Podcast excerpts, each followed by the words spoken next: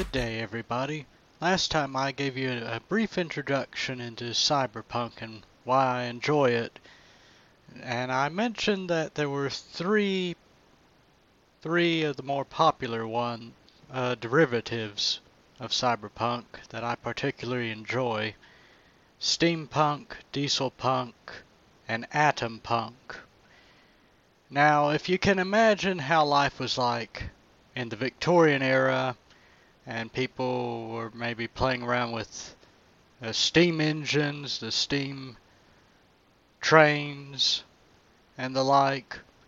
Now imagine if that technology was the primary technology. We didn't ha- we don't have computers, we don't have nuclear reactors or anything modern, but that our society now relies heavily on steam.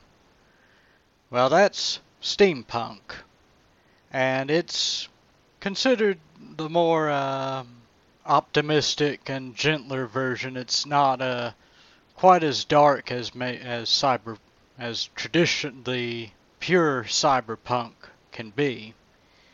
And you can have airships and can you know cannons and all sorts of things like that. And now, but my other, I would say my favorite, uh, best favorite would be diesel punk.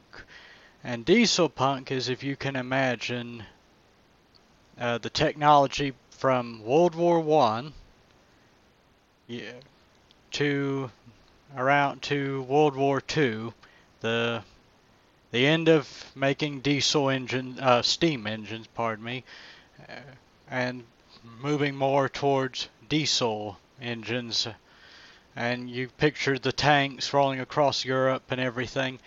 Uh, diesel punk, the diesel punk genre is very, is darker than steampunk, less optimistic, more grimy. I mean, the stories don't have to necessarily be negative, entirely negative, but it is a, a darker version.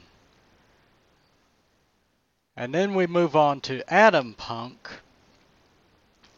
And you can imagine the end of World War II up until probably the 1970s, maybe 80s. The the Cold War paranoia, uh, this endless op uh, optimism that nuclear energy will take us somewhere. If you look up the Ford Nucleon, it was an attempt in the night, and I believe the 1950s. that Ford said we could put a nuclear reactor in in our cars, and then there were also attempts to put nuclear reactors in on uh, on planes, and we in the United States we actually tried to put nuclear weapons nuclear reactors on planes under uh, Air Force General Curtis LeMay. Uh, eventually, that was found to be unsafe. It, irradi- it irradiated and would probably kill the pilots and crew. The Soviets, though, did it, and they didn't really care if they the people died, and they did die eventually of radiation poisoning. But they did prove you could put a nuclear reactor uh, on an airline on a uh, I believe it was a Tupolev bomber. So, but Adam Atompunk is probably my favorite of all the of all the three. If you've ever played the ha- the Fallout video games, you can see that retro futurism look. That just somehow appeals to me. The aesthetics Though I could, of course, live without Joseph McCarthy and the Cold War paranoia and stuff. But, you know, it's fun. It's a genre. It's science fiction. What can you do?